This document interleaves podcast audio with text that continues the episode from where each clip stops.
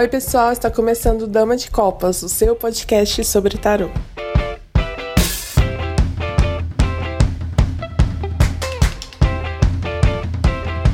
Oi, pessoal, estamos aqui mais um episódio do Dama de Copas. Eu sou a Thaís Camargo. Eu sou o Manuel J. Santos. Eu sou o Júlio Soares. E eu sou a Kelma Maziero. Boa tarde, boa noite para quem está escutando Dama de Copas agora. Nós hoje contamos com a presença de uma amiga queridíssima minha, com a qual eu tenho o prazer de estar há um tempo bom, né? A gente começa amizades de longo prazo, a gente fala há um tempo bom. Titi Vidal, astróloga, taróloga e cartomante, mãe exemplar e uma pessoa doce como não há. Titi, muito obrigado por estar aqui no Dama de Copas conosco. Ai, gente, que alegria estar aqui com vocês. Obrigada pelo convite. Sou super ouvinte de vocês. Adorei estar aqui. Seja bem-vinda. Obrigada. Bem-vinda, Titi. Titi, me conta uma coisa. Como que surgiu em você esse desejo pelo oráculo? Veio a astrologia primeiro, depois o tarô? Como que, como que foi a sua história com, com o processo oracular? A história é bem é, cheia, acho que, de zigue-zagues aí, né? É, eu sou advogada de formação e eu tinha já a astrologia e o tarô na minha vida como um hobby desde a adolescência. É, e aí esse hobby foi ficando sério, enquanto eu ainda fazia a faculdade de direito, eu fui estudar mais a fundo, fazer curso mesmo, né, de tarô, de astrologia, até então ainda achando que isso ia ser um hobby para sempre, que eu ia ser advogada pro resto da vida. E é bem curioso, assim, porque desde a minha adolescência eu me interesso, né? Então, assim, eu, eu lia, eu buscava coisas, eu fui fazer, acho que meu primeiro mapa por volta de 14 anos, eu fui fazer mapa como astróloga profissionalmente. E eu era, assim, né? Eu, eu, eu brinco, eu era a, a cliente rainha da, das cartomantes, assim, porque eu adorava. E, e até é muito engraçado, assim, a história do meu primeiro curso de tarô, que eu tinha uma amiga capricorniana e a gente ia muito em cartomante. E aí um dia ela falou: vamos fazer um curso para a gente economizar dinheiro com isso? Aí uma lê para outra e a gente não precisa mais ficar indo em outro lugar. E foi meio que assim que eu caí no primeiro curso para valer. E é curioso, né? Porque assim, há uns três, quatro anos atrás, eu achei as minhas agendas de quando eu era criança adolescente, né? Eu tenho todas guardadas, né? Já menina que ama escrever todo santo dia. E aí eu achei uma agenda de quando eu tinha 11 anos, com umas fotinhos, umas, umas imagens das cartas do tarô, dos 22 arcanos maiores, recortadas, com significados escritos à mão do lado. Ou seja, eu achava assim que eu tinha começado a me interessar pelo tarô por, com 14, 15 anos e descobri que desde os 11 o baralho estava lá, o interesse estava ali, né? Então é, é, bem curioso, assim, porque eu acho que é, é, paixão antiga mesmo. E apesar, né, assim, das pessoas me conhecerem mais como astróloga, profissionalmente eu comecei antes com o tarô e depois que eu passei a ser astróloga profissional. Nossa, eu acho isso muito bacana pensar que é, a memória atrai a gente, né? Então, de 14 para 11, já é, já é um espaço e também uma mentalidade diferente. Você já, e Exatamente. Os são assim, um luxo. tipo, só de minha irmã são três, né? uma revista de tarô com 11 anos, assim, pensando na minha família, nos meus pais, sabe? Eu realmente nem sei, assim, eu, eu acho que se eu for perguntar, ninguém vai se lembrar dessa história, não tenho a menor ideia como essa revista foi aparecer na minha vida. E acho muito bacana é, essa, essa questão sua da sua relação desde a sua desde criança, né, com, com as cartas, com, com o oráculo em si. É, eu até eu tinha assim um pouco de contato com essa questão oracular desde a minha infância, mas esse meu, pelo menos a minha vontade de estudar tarô veio muito tardia, eu até acho, né? Porque eu comecei a estudar tarô acho, em 2013. Então, assim, é bem recente, né? Eu falo que aqui no meio do, do pessoal eu sou um bebezinho engatinhando ainda. Mas é eu acho muito né, legal. Né, porque eu tenho, uma, eu tenho uma filha de seis anos, né? Até achei bonita a apresentação ainda, Emanuel, porque eu acho que o ser mãe está muito dentro do meu currículo, né? É, e a minha filha, acho que ela tinha dois anos, ela já brincava com as cartas e ela já tem assim uma boa noção, assim, ela sabe o que, é um tarô, o que, que é um Lenormand, ela sabe alguns dos significados. Né? Ela assistiu algumas das aulas que eu fazia com o Emanuel junto. O Emanuel chegou a dar baralho de presente, ele é um dos responsáveis por esse interesse. E, e, você vê que assim acho que desperta quanto mais um outro lado, né? Porque a gente adulto assim a gente vai ali é, querer saber, né? Eu pelo menos sou assim, né? Eu quero entender o porquê das coisas, eu quero estudar o símbolo a fundo, eu quero ir atrás da teoria. E a, e a criança ela tem essa abertura que talvez eu tivesse lá atrás e eu não consigo nem lembrar muito bem desse período, né? Sim, né? É, é, esses tempos eu indiquei para uma cliente minha de dar um tarô para a filha dela de aniversário também, porque na infância, na pré-adolescência, uh, ele tem essa. A gente tem uma visão mais lúdica e o tarô também não deixa de ser extremamente lúdico, né? Querendo ou não, é muito divertido tu tá ali diante das cartinhas coloridinhas, tu tá ali diante. Eu lembro quando eu era criança, enfim, jogos de cartas sempre foram parte da minha vida, desde o truco básico ao Yu-Gi-Oh!, mas enfim, Uno, e aí até chegar ao tarô, né, aos 14 também. Um, mas eu tinha uma mania de inventar personagens para as cartas. Então eu tinha os caderninhos em que eu colava as cartinhas, eu criava cenas, muita coisa da história em quadrinho. E isso é, eu acho extremamente importante, sabe? Eu acho e, e não necessariamente uh, da coisa do vamos colocar esta criança nesse caminho. Não, é, é um brinquedo também, sabe? É, deixa, deixa a criança entrar em contato com esse simbólico sem realmente se preocupar com essa, essa coisa de ai, vai estar tá fazendo perguntas. E, não, não importa agora. Essa não, não é a questão nesse momento, sabe? É deixa embaralhar, deixa embaralhar é. o que, é. que tem.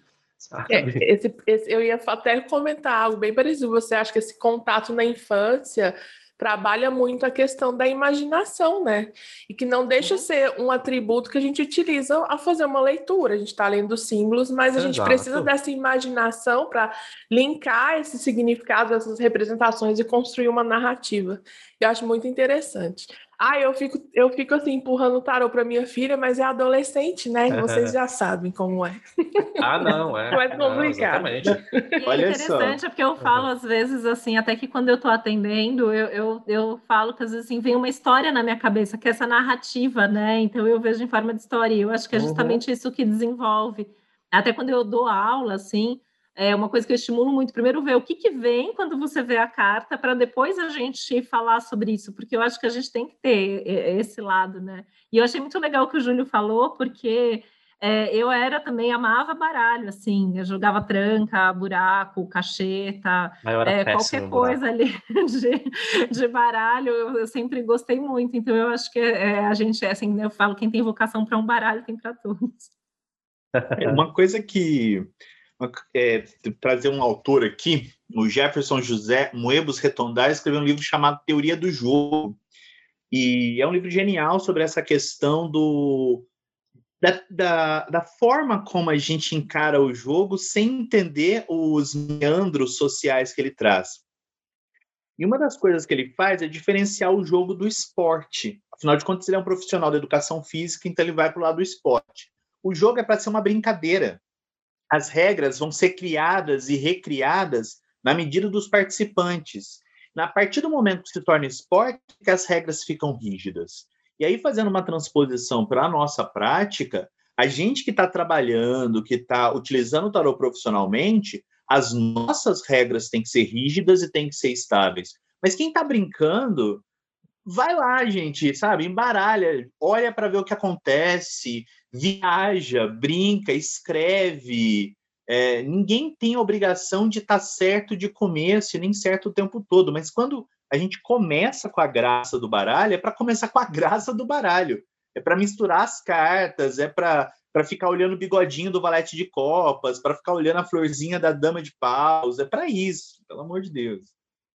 E eu acho até que quem está aprendendo é, as cartas, assim, às vezes tem uma liberdade para falar é, as coisas de um jeito ali bem espontâneo, que eu acho que com o passar do tempo a gente vai adquirindo essa responsabilidade cada vez maior, né, com a forma como a gente comunica as coisas.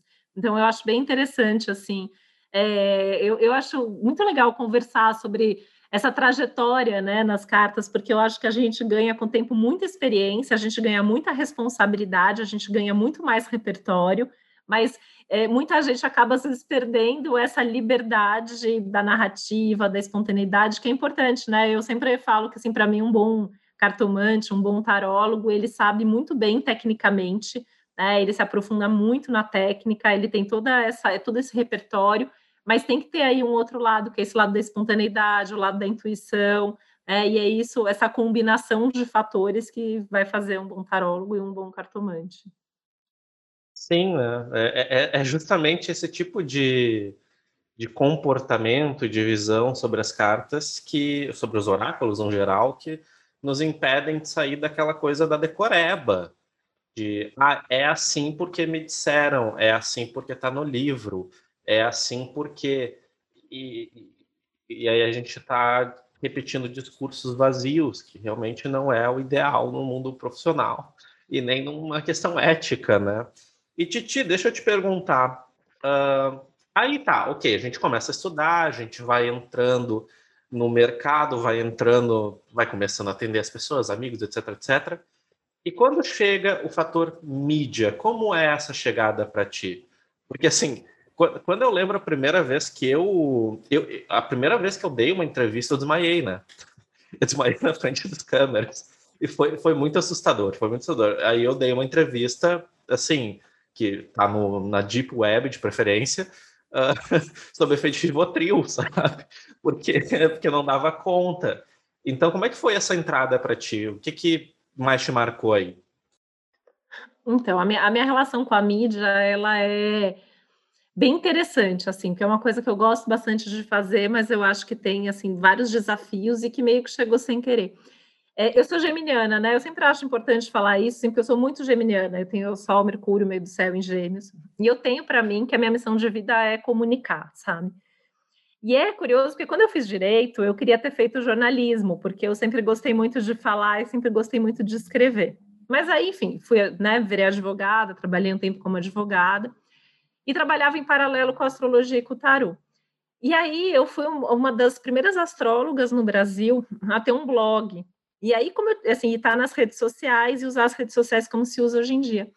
E eu fazia isso muito porque eu queria contar para os meus amigos, eu queria contar para minha família, eu queria contar para os meus amigos advogados que o que eu fazia era uma coisa séria. E aí eu comecei a escrever e falar sobre isso. E aí aconteceu que eu comecei a ser chamada por portal, né, por sites ali que existiam na época para dar entrevista. Não tinha tanta gente assim também, né, que falava sobre isso em, blog e tal. E aí isso começou a se desenvolver. E aí, né, eu tenho o meu lado, né, sou geminiana, mas tenho o meu lado virginiano forte, tenho meu Saturno forte, por aí vai. Eu quis fazer formação, então eu fui fazer uma pós-graduação em jornalismo, e aí comecei a pesquisar super profundamente, assim, academicamente, essa relação de principalmente da astrologia, apesar de, de, depois ter chegado também no tarô, né? Daqui a pouco eu até conto isso, foi bem interessante. Então, eu fiz é, uma pós em jornalismo, virou um projeto de mestrado, fiz um mestrado em comunicação, é, estudando a relação de astrologia e mídia. Até então, né, eu entrei no mestrado querendo falar sobre internet, que eu achava que era a coisa mais revolucionária do mundo. E aí eu ganhei um quadro na televisão para falar sobre astrologia. Então, eu fiquei quatro anos tendo um quadro ao vivo, né?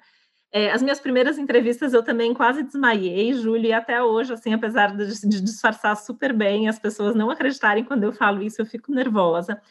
Mas eu aprendi com uma pessoa de televisão que a gente tem que abstrair que tem uma câmera na frente, né? Ou que vai ter um monte de gente aqui ouvindo nosso papo. Então, assim, eu sempre ia com essa cabeça que eu estava ali batendo papo com o apresentador e, e, e, ignorar completamente ali, né? Pelo menos no começo, acho que é, é, um, é uma boa dica para quem tem essa. Ignora cenário. né? Você ignora. Acontecem coisas assim, né? Imagina, em quatro anos de programa ao vivo, assim, que se eu conto, assim, ninguém acredita que, que acontece, mas enfim. E aí foi bem interessante, né? E, e continuei, né? Continuo essa, esse meu, essa minha pesquisa até hoje. No passado terminei mais uma pós-graduação na área voltada para a questão de mídias digitais. E, e, eu acho, né, a mídia é uma coisa complicada e interessante, assim. Por quê? E aí eu vou falar da astrologia, que é onde eu tenho mais experiência, e aí eu, eu puxo para as cartas, né? Porque a astrologia, ela é um grande divulgador. Então, o fato da gente ter a mídia para divulgar faz com que a gente divulgue o nosso trabalho. E isso é muito importante, né? Eu acho que as redes sociais, principalmente, elas trouxeram uma mudança muito significativa, porque assim, hoje em dia a gente tem mais livros à disposição, mas não tinha tanto antigamente, né? E esse antigamente, antigamente a gente aqui pegou esse antigamente, né? Não estou nem falando é, de tanto Sim. tempo atrás, né? Pior parte, é. não tinha livro. Não tinha livro. Então, assim, você, por exemplo, astrologia, você tinha o horóscopo do jornal, a consulta com o astrólogo, que era uma coisa ali que você ia quase que escondido, né? Com uma, uma roupa ali para ninguém ver que você estava indo no astrólogo. Os livros, os poucos que existiam, eram muito técnicos, né? É, enfim, então assim, eu acho que você não tinha muito esse acesso ao que era de fato astrologia.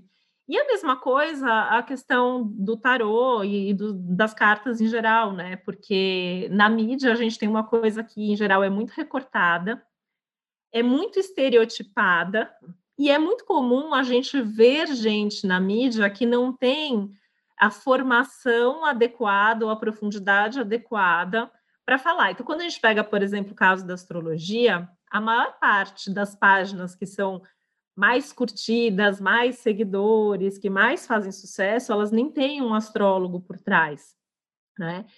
E aí eu vejo, sempre vejo muito isso também, né? A questão do tarô, né? Principalmente. Então, assim, ah, sabe qualquer coisa de tarô, vai lá e fala, né? É, faz previsões ali para a pessoa que nem quer que você faça previsões para ela. Então, vai lá tirar a carta para o artista, né?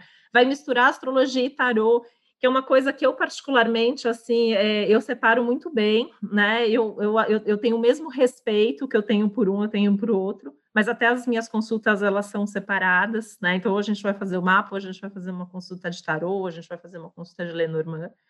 Então, é, e aí tudo isso vai criando uma mistura na cabeça das pessoas muito grande e que leva muito para um lado que gera muito preconceito, que estereotipa muito, né? Então a gente vive, pelo menos eu vivo, né? Eu falo, gente, opa, todo dia é um trabalho de formiguinha ali para explicar que o que a gente faz é sério, que a gente estuda para ler tarô, a gente estuda para ler Lenormand, a gente não estuda só o baralho, a gente vai estudar simbologia, a gente vai estudar literatura, a gente vai estudar ciência, a gente vai estudar uma série de coisas e praticar por anos para ter um repertório. Então, assim, é, e aí eu, eu me acho às vezes louca, né? Porque eu escolhi estar tá na mídia porque eu acho que tem que ter gente falando na mídia, eu acho que a gente tem que ter esse espaço. Se a gente não ocupar esse espaço, esse espaço será ocupado de qualquer forma. E eu acho que a gente pode levar informação de qualidade. Por outro lado, né, eu quero ser, eu, eu compartilho muito isso com o Emanuel, né? A gente conversa bastante, porque acho que a gente tem nisso uma trajetória até bem, bem parecida, e a gente quer estar no mundo acadêmico, a gente quer pesquisar tudo isso academicamente, então a gente sofre preconceito de um lado, a gente sofre preconceito do outro lado, é uma loucura. Mas eu gosto, assim, eu, eu acho que é bem, bem importante, assim, a gente poder comunicar. Eu considero Ô, uma super conquista, é, desculpa, rapidinho, mas só uma, não, desculpa, falei, desculpa. não, imagina, que eu consegui fazer, por exemplo, um trabalho durante o mestrado, trabalhando as imagens do tarô. Eu levei para um evento acadêmico, eu publiquei isso num artigo científico, está dentro de um livro, né? Falando das imagens da mídia, as imagens do tarô, eu, eu trouxe várias questões lá, é, várias imagens, e aprofundei na questão do, da simbologia do atentado às Torres Gêmeas com a carta da torre, né? E foi para mim assim isso uma conquista assim gigantesca, né? Enfim, mas é, é desafiador, né? É um trabalho suado. Diga, Manuel, desculpa que eu interrompi. Não, eu que fui te cortando por conta de uma coisa que você disse. É, me conta uma coisa, a gente está pensando essa ideia de estar em dois mundos, né? mundo acadêmico e estar na, na prática profissional com tarô. É, você tem a sensação de que ao estar na academia você está criando regras? Porque às vezes eu fico preocupado com a escrita acadêmica, porque parece que ela é determinista. E eu tento colocar nesse texto um pouco de sensibilidade para dizer, olha, gente, isso aqui é uma trajetória, uma expectativa, mas ainda assim eu sinto que parece uma determinação. O que você acha? Total, né? É, imagina, eu venho do direito, né? Então, assim, meus primeiros textos na mídia, é, sei lá, era tipo uma petição astrológica, né? É ali, a introdução, desenvolvimento, a conclusão, né? É uma coisa bem técnica, e aí todo um trabalho, né? Vamos trabalhar a desconstrução disso, uma linguagem que é acessível à mídia. E aí, quando eu cheguei na academia, né? Volta tudo, né? Porque você tem que citar, porque você tem que estruturar, né? E eu bati o pé, assim, falei, gente, meu trabalho ele é em primeira pessoa, porque sou eu que estou escrevendo, eu vou citar quem tiver que citar, eu vou colocar, né? O que eu mais ouvi durante o mestrado é que, ah, o seu problema é que você é apaixonada pelo seu objeto de estudo. Eu falava, se não pudesse ser apaixonada pelo objeto de estudo, estou desistindo agora do mestrado, né? Minha vida eu só faço o que eu, aquilo que eu sou apaixonada por. E, e, é uma loucura, né, Emanuel? Porque acho que você tem que levar o afeto, você tem que tomar cuidado para não ficar rígida. Eu fiquei bem mais chata depois dessa trajetória acadêmica, é, com tudo, né? Assim, tudo que eu vejo alguém falar de tarô, tudo que eu vejo alguém falar de astrologia, e eu fico ali cada mais do que antes, né? Onde está o embasamento? É, a gente vê pouco tarólogo e, e astrólogo citando fonte né? Aí tem um monte de coisa que você vê, putz, isso é do livro, né? Ou a pessoa pegou para ela e não citou, ou ela não diz com quem ela aprendeu, e isso a academia traz para gente, né? Sim, mas assim, eu acho que essa, essa visão mais crítica, vamos colocar assim, crítica, né? Uma visão crítica sobre o tarô, sobre o trabalho, eu acho que uh, eu passo por isso também, né? Eu estou me sentindo nesse, nesse lugar, e eu não, eu não venho de uma trajetória acadêmica, mas eu penso que essa visão crítica, ela vem quando a gente ama o que a gente faz e a gente quer fazê-lo com responsabilidade. Né? É o que a Kelma fala bastante também, do tirar o tarô dessa informalidade que a gente tem até hoje. Então, acho que essa visão meio crítica, que a gente sofre, sim, muito, muito julgamento, aponta, uh, dedo apontado para a gente, mas eu acho que é um meio da gente tirar o tarô dessa marginalidade, né? De trazer e falar assim: olha, isso aqui é um estudo, é, existe embasamento, existe, existe é, técnica, existe, exige tudo isso para que ele funcione da maneira como deve funcionar. Né, ou da, da melhor maneira possível, né? Não vou pôr um deve porque aí eu estou batendo martelo, mas assim, que a gente possa trabalhar com ele da melhor maneira possível, né? Extrair de tudo, tudo que ele possa proporcionar de uma maneira responsável, porque a gente não está lidando com qualquer coisa, a gente está lidando com a vida do outro, né? E para isso a gente tem que ter sim responsabilidade. Então, acho que essa visão crítica ela vem, a gente é, meio que desenvolve, né? Esse olhar crítico é, a partir desse momento que a gente é, quer tirar o tarô dessa marginalidade, né? O meu trabalho, então vou me posicionar dessa maneira porque é isso que eu defendo, né? É o que eu quero fazer e eu quero que ele seja visto como qualquer outro tra trabalho, como qualquer outro estudo. É um trabalho, né? É, é um trabalho, é uma profissão, exige estudo, existe prática, tem técnica por trás e é uma profissão como outra qualquer. Eu defendo muito assim, o tarô é uma área do conhecimento, é uma área do saber, o Lenormand é uma área do conhecimento, a astrologia é uma área do conhecimento e, e merece esse respeito, né? Exato. E assim, já que a gente já está falando de dessa questão de trabalho oracular, eu queria ver, falar com você e te perguntar a respeito dos oráculos em si, né? Você trabalha com tarô, com Lenormand, com astrologia. E como que você dá, se dá esse trabalho, né? É, que tipo de oráculo você escolhe trabalhar primeiro com o cliente, né? Se essa escolha parte de você, ou se essa escolha parte do cliente ou da necessidade que ele coloca para você, olha, estou precisando de orientação para tal coisa. Qual tipo de consulta você me orienta? Ou ele já chega e fala assim, não, eu quero fazer é, um mapa com você, e aí você parte desse ponto. É interessante, né? Porque eu acho que, assim, pelo menos no meu caso, a maior parte das pessoas elas já vêm com aquilo que elas querem fazer.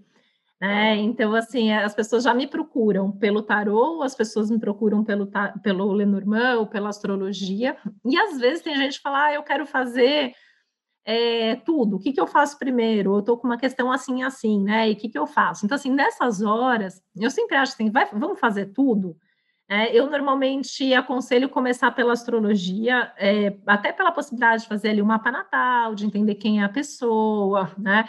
mas eu nunca faço na mesma consulta. Isso é uma coisa que lá atrás, no começo, 20 anos atrás, eu até fiz algumas vezes, eu não acho legal, né? Então, assim, porque são caminhos diferentes para se chegar muitas vezes nos mesmos lugares, né? Então, assim, a gente vai ser repetitivo, a gente vai ter um consumo ali grande até de energia, né? Nossa, pessoal, do cliente. Então, eu normalmente assim não faço, peço para ter pelo menos um mês ali de diferença, né? É, acho que a astrologia ela tem esse lado ali do mapa natal, acho que tem essa questão do tempo, né? Então a gente tem um recorte de tempo ali mais definido, então a gente consegue é, às vezes ver, putz, a pessoa precisa ver um negócio que ela está abrindo agora e a gente precisa ver como isso vai se desenvolver no tempo. Eu acho que a astrologia ela vai trazer isso. Às vezes a pessoa está muito ansiosa ou a pessoa tem perguntas que são muito específicas. E aí a gente vai para o tarô, a gente vai para o Lenormand, porque a gente vai poder fazer todas essas perguntas, a gente vai poder aprofundar é, detalhes ali, né? Ou um atendimento que eu faço muito, né, no Lenormand, que a gente abre ali a, a, mesa real, e aí eu falo, né, até sempre falo isso para o Emanuel, é como se eu tivesse com os trânsitos da pessoa ali, né, naquele momento, é uma outra forma de ver e que é muito legal, porque você vai ver as pessoas, a pessoa ali em cada um dos assuntos. Mas é, é, é, engraçado, eu não tenho tanto esse conflito, sabe? As pessoas, elas normalmente já me procuram, ou os clientes que já conhecem, eles mesmos já vão sabendo qual é o momento de fazer cada um deles, né? Eu, particularmente, eu, cliente, é, eu, eu faço meu mapa com outro astrólogo anualmente, né? Mas, obviamente, eu estou sempre com o meu que está acontecendo ali em mente.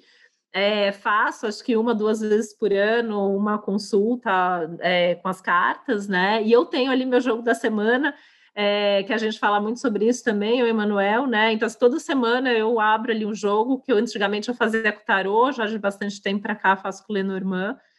E, e, tenho isso como um guia ali semanal. Então, assim, na hora que tem uma dúvida ali, preciso fazer, vamos abrir ali as cartas. Então, eu acho que são coisas que se complementam, não vejo como concorrentes. E vejo que, assim, tanto uma consulta de tarô quanto uma consulta de astrologia vai conseguir trazer respostas, vai conseguir oferecer recursos, vai ter o mesmo nível de profundidade, né? Eu suspeita para falar porque eu, assim, tudo que eu faço, eu faço porque eu gosto e porque eu pratico há muito tempo e eu sei o resultado que isso traz. É importante a gente fazer, né, com, igual você falou já, tem essa prática, tem essa responsabilidade e gosta do que faz, né? Acho que o ponto principal é gostar daquilo que se faz. O que, o, que, o que ficou me ocorrendo aqui enquanto você falava, Titi, é assim: como é que você sente essa coisa da mídia no que se refere a retorno efetivo uh, de clientes, de alunos, de cursos? Uh, como, como é que você vê essa, eh, o papel da mídia nisso? Ou seja, você acha que a demanda que você tem é mais de indicação de pessoas que você conhece, pessoas que fazem consulta com você, que fazem aula com você e gostam e trazem outras pessoas? Ou você acha que a mídia, nesse sentido, tem um papel, tem uma importância e ela acaba sendo mais, digo, mais relevante nesse sentido? Ou os dois? O que, que você acha disso?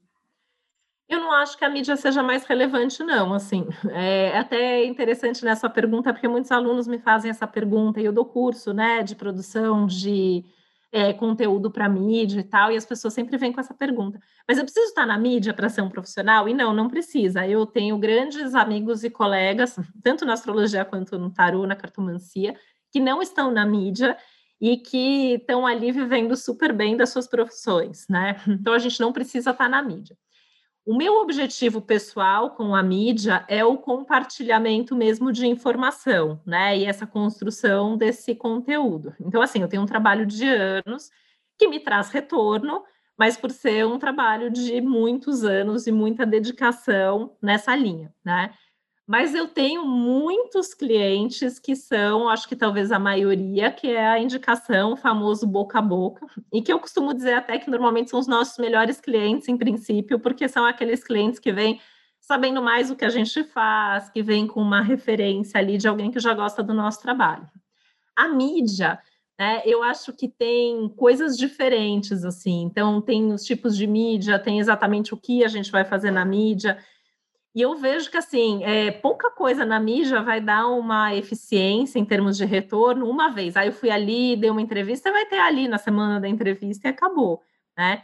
Agora, essa construção, para quem quer estar tá na mídia, ela é importante. Então, assim, você constrói uma, uma quantidade, uma qualidade ali de conteúdo que faz com que a pessoa vá sabendo mais sobre o seu trabalho. E isso cria uma base não só para você, isso eu acho uma coisa muito importante, porque eu acho que é, o bom profissional de mídia, ele tem essa esse pensamento mais coletivo, né? Eu penso muito que assim, quando eu estou ali conscientizando sobre o que eu vejo, como eu vejo, né, astrologia ou tarô, eu estou fazendo isso pela astrologia, pelo tarô, pelos meus colegas, eu não estou fazendo isso só por mim, né? Então, eu acho que essa talvez seja uma grande diferença. E o que eu vejo aí, até vou falar agora o lado da acadêmico, que estuda isso, né? É, é o, são as pessoas que mais vão ter retorno, assim, quando você vê gente que é muito na linha ali do marketing, eu vou fazer ali marketing no meu trabalho, vai ter essa, esse retorno ali muito imediato numa ação que faz, normalmente um público menos qualificado, no sentido de entender o que é o nosso trabalho, que valoriza o nosso trabalho, né?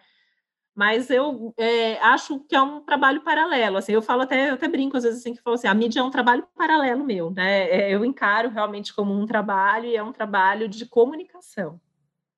Perfeito, e de conscientização também, né, em certa medida, de responsabilidade e conscientização, que é fundamental, né. Com certeza, eu acho que tem muito preconceito, assim, né, eu vejo muito por mim, assim, eu, eu assim, é, é, no mundo acadêmico, é dos amigos ali, sei lá, da época do direito, é amigo de infância, é uma situação nova que a gente vai, que não é na nossa bolha, né? É, e tem essa visão, né? Ah, você é taróloga, então você, sei lá, você fica ali só recebendo a informação do além, é, você vai, né? A gente chegou, assim, já eu e outros colegas, assim, a gente já chegou lá algum tempo atrás a ser convidado para algum evento e perguntarem como a gente ia vestido, sabe? É, se ia de turbante, é, é, é, essa coisa. Eu lembro assim no começo, né? Porque eu tenho um consultório físico desde 2002. Isso não era tão comum assim. Eu mesma, né? Lembro assim de quando eu ia nas cartomantes, era na casa. Eu cheguei a ser atendida na cama da cartomante, sabe? Então, assim, é, é, e aí eu lembro que eu tinha clientes que falavam assim, nossa, você tem um escritório, né? É, você se veste normal. Eu tinha um cliente que ele sempre falava, ah, eu gosto de vir aqui porque você é a única cartomante que eu vou que não tem um anel em cada dedo. Então, assim, tinha... ele é meu cliente até hoje. É, ele é meu cliente, acho, desde 2003. Então, assim, tem umas coisas ali que eu acho que assim, esse nosso trabalho na mídia, ele, é, ele é importante, sabe? As pessoas elas precisam saber que isso que é uma coisa, é um trabalho para a vida inteira. A gente continua estudando, né? Eu acompanho a trajetória de vocês também. A gente está sempre estudando, a gente continua fazendo curso, a gente continua lendo, a gente continua praticando, a gente continua estudando um jogo novo que a gente aprende, a gente continua fazendo novas relações. É, o tarô não é uma coisa que eu vou ali, faço um curso de fim de semana e estou habilitada, né? Não é essa glamorização que a gente vê hoje em dia, que é, as pessoas não têm noção também, né? Assim, o que é atender pessoas? Porque a gente dá notícia boa, a gente dá notícia ruim, a gente é, lida com situações difíceis, então você tem que saber é, ter uma postura profissional, você precisa ter um trabalho pessoal, né? Eu acho, por exemplo, super importante alguém que lida com pessoas, fazer a sua terapia, ter uma supervisão, continuar estudando, ter seus grupos de apoio, né? É, não é uma coisa assim tão simples, ah, eu vou ali, eu leio qualquer coisa e, e vou, né? Ou sei lá, uma outra coisa que também queria trazer, né, aqui para vocês.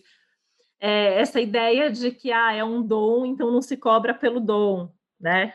O médico tem um dom para ser médico, né? Ele não cobra pelo dom, o advogado não cobra pelo dom. A gente cobra porque é o nosso tempo, porque é o nosso trabalho, porque a gente investiu muito em estudo para fazer o que a gente faz, então tem essa questão do valor. E aí eu acho que o trabalho de mídia também é importante por causa disso. Acabam sendo dois trabalhos, né? O seu trabalho de oraculista propriamente dito, e o seu trabalho de esclarecimento e conscientização, né? Que na minha concepção, eles hoje em dia para ser bem feito, para ter consistência, os dois têm que andar juntos o tempo todo. Não tem como a gente fazer uma coisa sem outra, né? E que a gente vê bastante também, né, Kelma? Assim, eu vejo que a gente tem muita gente hoje no tarô, na astrologia, que está lá falando, mas nunca atendeu, né? Eu achei engraçado até essa semana, sempre acontece, né? Eu abro lá a caixinha de perguntas uma vez por semana. E aí é direto, gente que vem assim, você faz mapa astral? Aí até um amigo meu comentou, me mandou mensagem, ele falou: adoro quando vem essas perguntas, né? Porque as pessoas acham que a gente faz o quê? É, mas por quê? Porque tem uma turma enorme agora aí de, de, gente que tem página de astrologia e que fala que ah, eu só falo porque isso beneficia mais gente, porque não sei o quê. Só que a gente aprende o tarô, a gente aprende o Lenormand, a gente aprende o baralho, qualquer baralho, a gente aprende astrologia na prática, atendendo gente. Cada jogo que a gente faz, a gente nunca fez aquele jogo antes. Cada mapa que eu faço, eu nunca vi aquela combinação antes. Eu estou aprendendo diariamente. Eu estou aprendendo a cada consulta que eu faço. Né? A gente aprende ouvindo o cliente. A gente aprende nessa troca. Então é muito fácil ir falar, né? Então eu acho que tem que realmente ter, acho que as duas coisas elas têm que caminhar junto, assim, pelo menos a minha visão, né? Assim, eu, eu realmente acho isso. Sim. Não, mas é, é, total isso. Eu só vou puxar um gancho, né, que a Kelma falou e que você também falou, Titi, e que eu acho importante trazer aqui também essa questão do trabalho que você falou que o trabalho oracular ele anda de mãos dadas com a, o trabalho de conscientização. E, e assim, a gente que está nessa, como diz, linha de frente desse trabalho de conscientização, a gente vive levando tapa na orelha, né, de vez em quando. e, e aí muita gente às vezes me manda mensagem e fala e reclamando, né, do cenário. Ah, porque fulano fala isso, porque ciclano fala isso, porque a gente não é bem visto, e porque é isso e aquilo, e eu falo assim, tá. É, tudo isso que você falou existe, mas o que, que você está fazendo para mudar esse cenário? Né? Ou para contribuir com essa mudança? Porque aqui fica assim, né? Um, um questionamento para todo mundo que está ouvindo a gente. Porque não adianta a gente reclamar que a gente sofre preconceito com a nossa que a nossa profissão é vista como uma profissão marginalizada, se a gente não faz nada para contribuir com essa mudança. Então não adianta reclamar no direct, no privado, de fulano ou de ciclano, ou de cliente que chega sem saber o que você faz, se você não se posiciona para esclarecer esses fatos, né? Então, eu sempre falo, gente, ah, é ruim mesmo, porque é aquela, aquela sensação da gente estar tá enxugando gelo, mas enquanto a gente não pegar para fazer esse trabalho, isso não vai mudar nunca, né? A gente vai continuar reclamando por séculos e séculos aí para frente. Então é começar a fazer esse trabalho mesmo de conscientização, de levar informação coerente, né?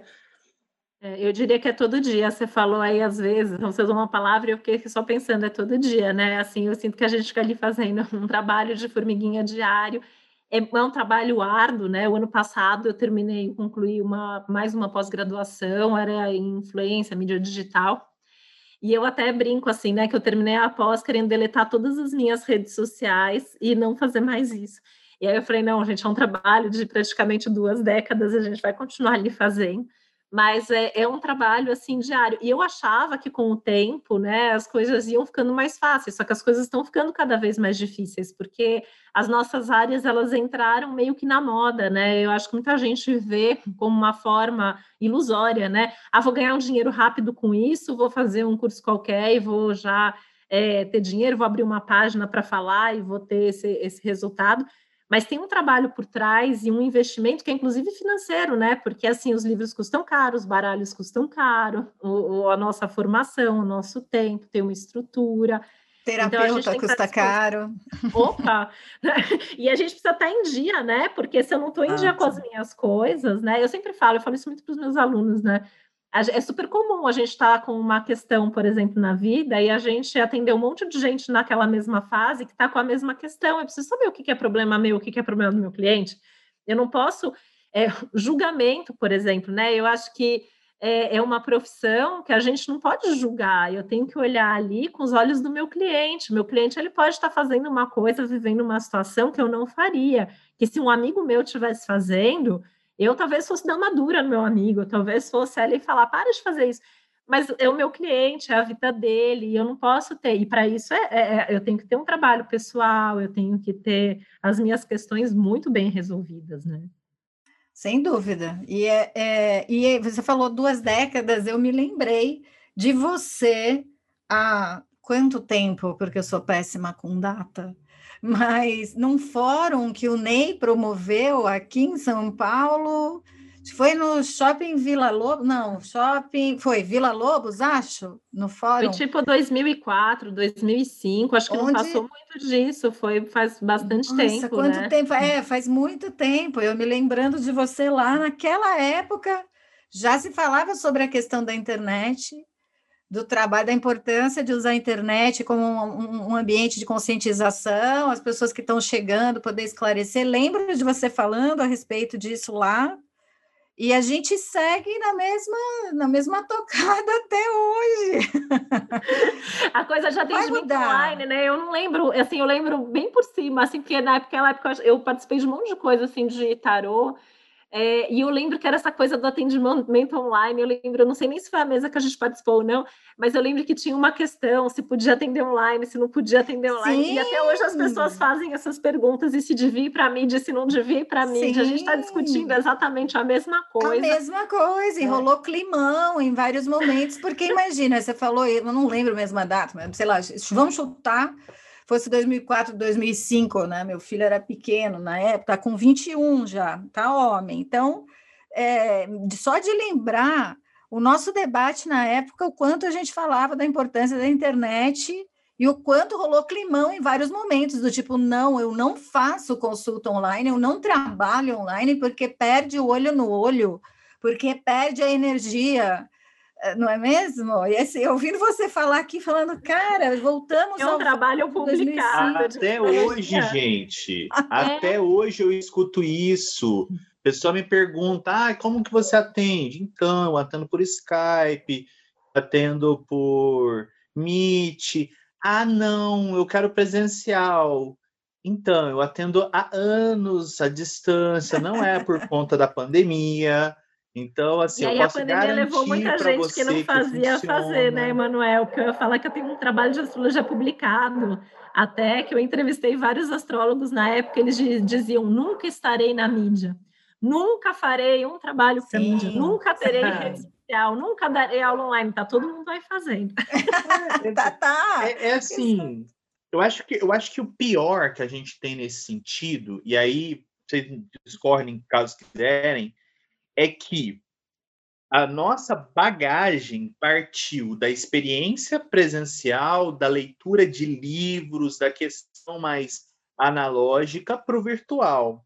Hoje eu tenho gente que assim faz milagre com o Canva, faz milagre com Photoshop e assim, magnífico, mas cadê o conteúdo? Eu acho assim, tem umas obras que eu falo, que bonito, nossa, que lindo, eu não dou conta de fazer. Nossa, que multimídia fantástico! Nossa, que equipe de marketing! Nossa, cadê o conteúdo?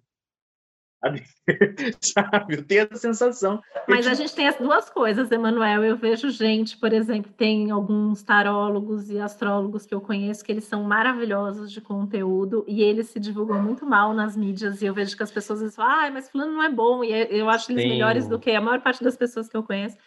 E aí tem as pessoas que fazem esses posts lindos e maravilhosos sem conteúdo nenhum, ou pior, com conteúdo errado ou, pra, ou plagiado, muitas vezes, né? E aí, é, olha como o trabalho é difícil, porque a gente tem que pensar na forma, a gente tem que pensar no conteúdo para estar tá ali ocupando esse espaço. É, e a gente tem esse cuidado todo e ainda corre o risco de ser plagiado, né? Ainda tem isso, que é o que a gente também falou no episódio passado aí.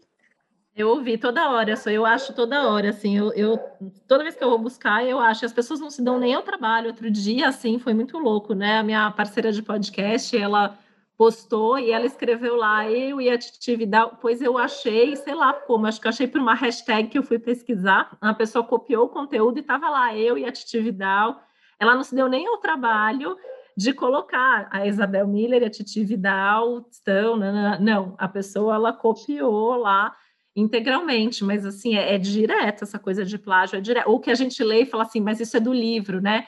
E muita gente que plageia livro, por exemplo, em inglês, que pouca, né, que não é todo mundo que lê, aí você fala, putz, mas isso é daquele livro, né? Exatamente. Titi, então pensando, né, nesse nesse espaço que a gente está tendo uma velocidade cada vez mais rápida, uma aceleração cada vez maior da, da informação barra entretenimento, que não necessariamente é calcada num conhecimento estável, estabelecido, tradicional. Que conselho que você daria para a Titi que começou, sabe? Como que você olharia para uma Titi hoje diante desse cenário? E o que que você diria para ela ter um caminho mais suave, mais seguro, passar menos raiva, se for possível? Eu não sei nem o que te responder, Manuel, assim, porque é, acho que com todo o conhecimento que a gente tem hoje, a gente continua passando por isso, né? Mas talvez, assim, é, eu acho que tem uma coisa de talvez, olha, isso vai continuar, né? Então a gente também tem que preservar um pouco de energia, porque é um trabalho para a vida inteira. E acho que tem essa. É, é essa questão da própria maturidade, né? Assim, porque sem dúvida a gente vai melhorando com o tempo, né? E a gente que se cobra muito, né? Que eu sei que é meu caso, eu sei que é o caso do Emanuel, por exemplo, né? a gente está ali sempre ali se cobrando, sempre buscando, sempre querendo saber mais. É, esse se permitir dar tempo ao tempo, que é um conselho que eu dou muito para os meus alunos hoje, porque as pessoas elas querem ter uma página nas redes sociais e cliente em 10 dias depois que elas fizeram um curso. E quando eu volto no tempo, principalmente pensando, putz, com 11 anos eu já tinha tarô na minha agenda, né? É, e aí, sei lá, eu, fiz, eu, eu estudei na adolescência, estudei durante a faculdade, eu estudei né, é, depois, eu comecei a ler tarô para valer assim para as minhas amigas, sei lá, é, 98, 99, 2000, eu considero assim, eu me considero profissional desde 2002, que foi quando eu atendi a primeira pessoa desconhecida e que me pagou pela consulta. Né? Então, eu considero 2002 esse momento, mas eu já lia há dois, três anos né, para as pessoas, eu já estudava há muito mais tempo.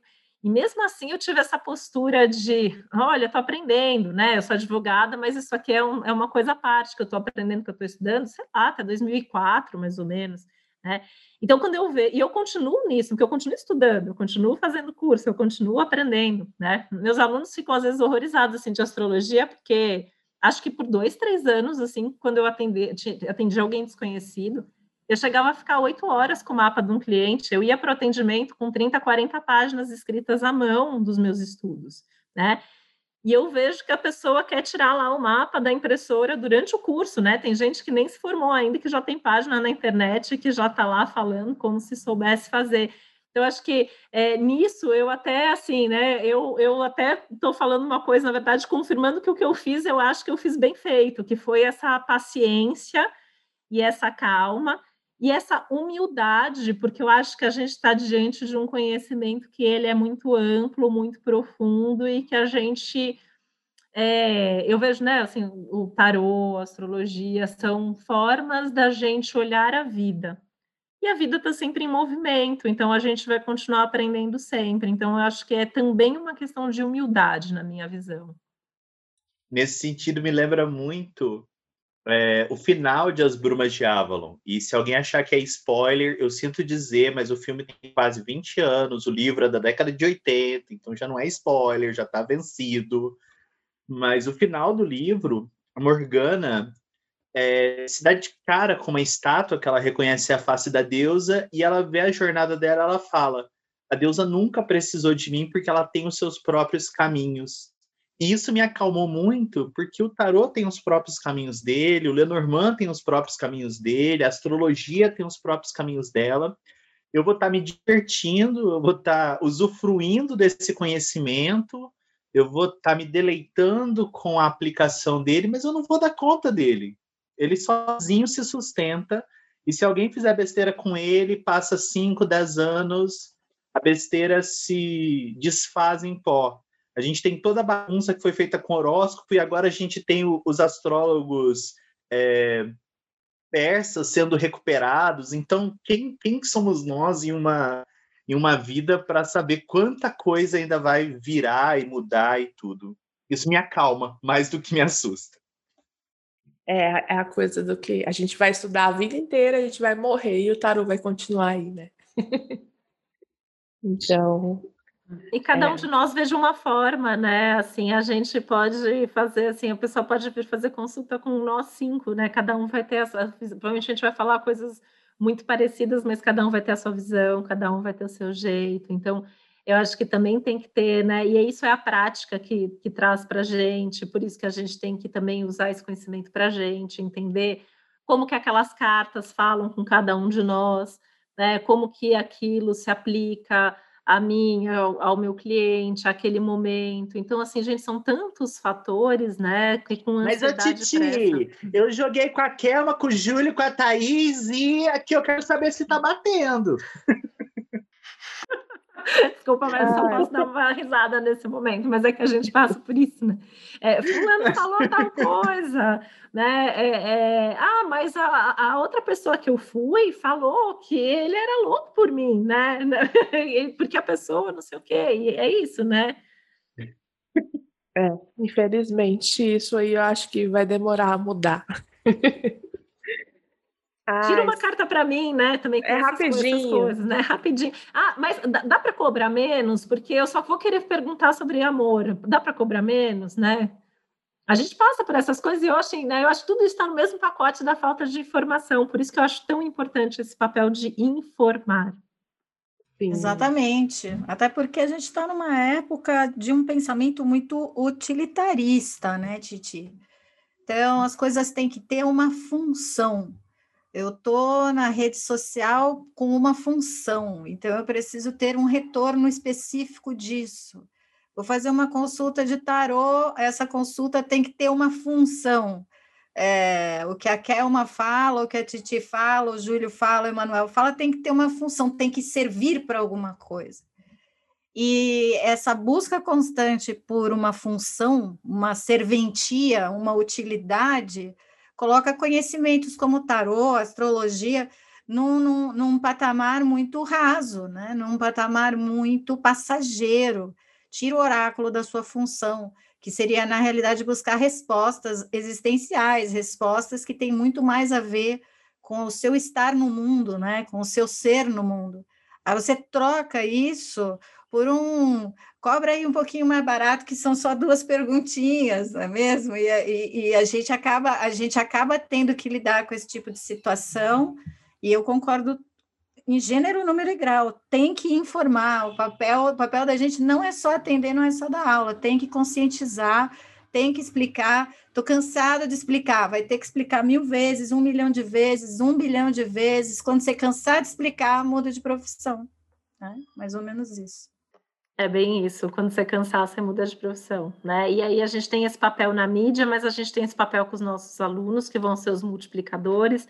A gente tem que ter esse papel com o nosso cliente, que é a pessoa que vai sair dali entendendo da forma mais profunda possível é, qual é a aplicação prática disso e como o nosso trabalho ele é importante e relevante na vida das pessoas. É por isso que exige responsabilidade e por isso que eu me preocupo muito, né? Às vezes quando eu vejo é, a coisa correndo muito solta, porque é, é, responsabilidade nossa o que vai acontecer depois daquela consulta. Então, assim, é, o, o, que eu falei, como eu falei, né? Eu acho que ter esse trabalho do como falar as coisas é muito importante, seja na mídia, seja no atendimento individual. É, então, a gente tem que é, ter essa função, né? E quanto mais gente tiver ali falando, quanto mais gente estiver fazendo, né? Esse podcast de vocês mesmo, ele é maravilhoso por causa disso, porque vocês estão aqui para conscientizar, vocês estão aqui para conversar sobre esses assuntos que são os assuntos relevantes da profissão. Então, com isso, é, isso não é um benefício para vocês, isso é um benefício para todo mundo que trabalha com as cartas, né? Exatamente. Ah, é muito bom ouvir isso, viu, Titi? Porque às vezes as pessoas acham que a gente está aqui ganhando alguma coisa, né? Eu falo que a gente ganha o prazer de estar aqui falando sobre tarô, apenas. As pessoas não têm noção. Por enquanto, por enquanto. Dá, dá Nosso Media Kit está aberto. ai, ai. Ai, é... Titi, eu quero te agradecer o bate-papo assim foi um prazer enorme te ter aqui, né, de trazer, de abrir, de dar espaço, né, pessoas que se importam, né, com o trabalho, que fazem esse trabalho de informação, de conscientização, que a gente sabe que não é um trabalho fácil, né, mas assim, que é necessário, extremamente necessário. Então, assim, para mim, né, acho que todos aqui também, é uma honra te ter aqui. Te agradeço imensamente mesmo o seu, seu tempo, né, de você ter topado, de estar aqui dividindo com a gente um pouco dessa sua trajetória, da sua experiência. E, assim, as portas do Dama vão estar sempre abertas. É isso aí, Titi. A gente agradece muito sua presença e agradece muito seu trabalho de formiguinha. Essa persistência aí faz absolutamente toda a diferença na nossa história. Então, obrigada e obrigada, duas vezes. Ai, gente, eu que agradeço, muito bom estar aqui falando com vocês. E a gente vai continuar, né? Daqui 10 anos a gente está de novo, Kelma, discutindo, falando. Misericórdia, daqui 10 anos nós vamos estar falando tudo de novo, explicando que a gente não vai no evento de turbante. Vamos nessa. Muda a mídia. Talvez a gente esteja falando em alguma mídia 4D, 5D, mas mantendo o tema, mantendo a forma, mantendo o estilo. É, Mantendo ódio, é isso aí.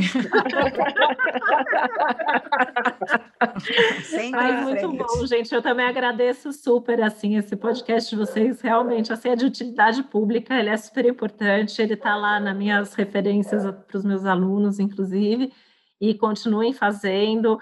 É, vamos continuar esse trabalho. Eu super agradeço a oportunidade, né? Eu sempre fico feliz de poder falar, compartilhar é, até contar, né, essa parte da a, traje, a, nossa trajetória, ela é importante também para sobre quem somos profissionalmente. Então, assim, nossa, super obrigada. E é isso. E agora, né, vou te dar um espacinho de merchan. Oba, adoro, adoro um espacinho de merchan.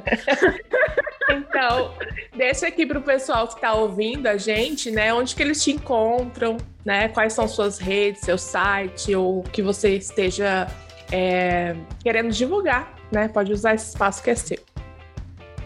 Bom, meu site é o titividal.com.br, um site é onde reúne tudo, lá tem o caminho para todos os lugares, tem bastante conteúdo sobre astrologia, tarô, Lenormand.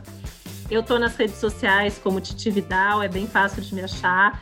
E eu tenho podcast Astrológicas com a astróloga Isabel Miller, que é da Globo, mas ele está disponível em todas as plataformas de áudio. E também a gente está fazendo um trabalho bem nessa linha de levar uma astrologia de qualidade para um número maior de pessoas. Enfim, é uma alegria muito grande assim ter esse espaço, poder falar sobre astrologia. E é isso, estou né, bem fácil de achar. Titi Vidal me encontra em, em praticamente todas as redes. Então, Maravilha. gente, corre lá, confere as redes da Titi Vidal, dá uma olhada no conteúdo, acompanha tanto o Instagram, né, quanto o site dela, que tem muito conteúdo que vale a pena vocês conferirem. A gente fica por aqui, né? É uma pena, tava tão gostoso, mas a gente tem tempinho aqui de podcast. Então a gente fica por aqui. Deixa pra gente lá os comentários no Instagram, se você gostou. É, deixa lá o seu feedback pra Titi também, que aí eu vou marcar ela no post para ela acompanhar. E espero vocês na próxima quarta-feira. E um beijo. Beijos Beijo. astrológicos. Beijo. Obrigado, Titi. Beijo para todos.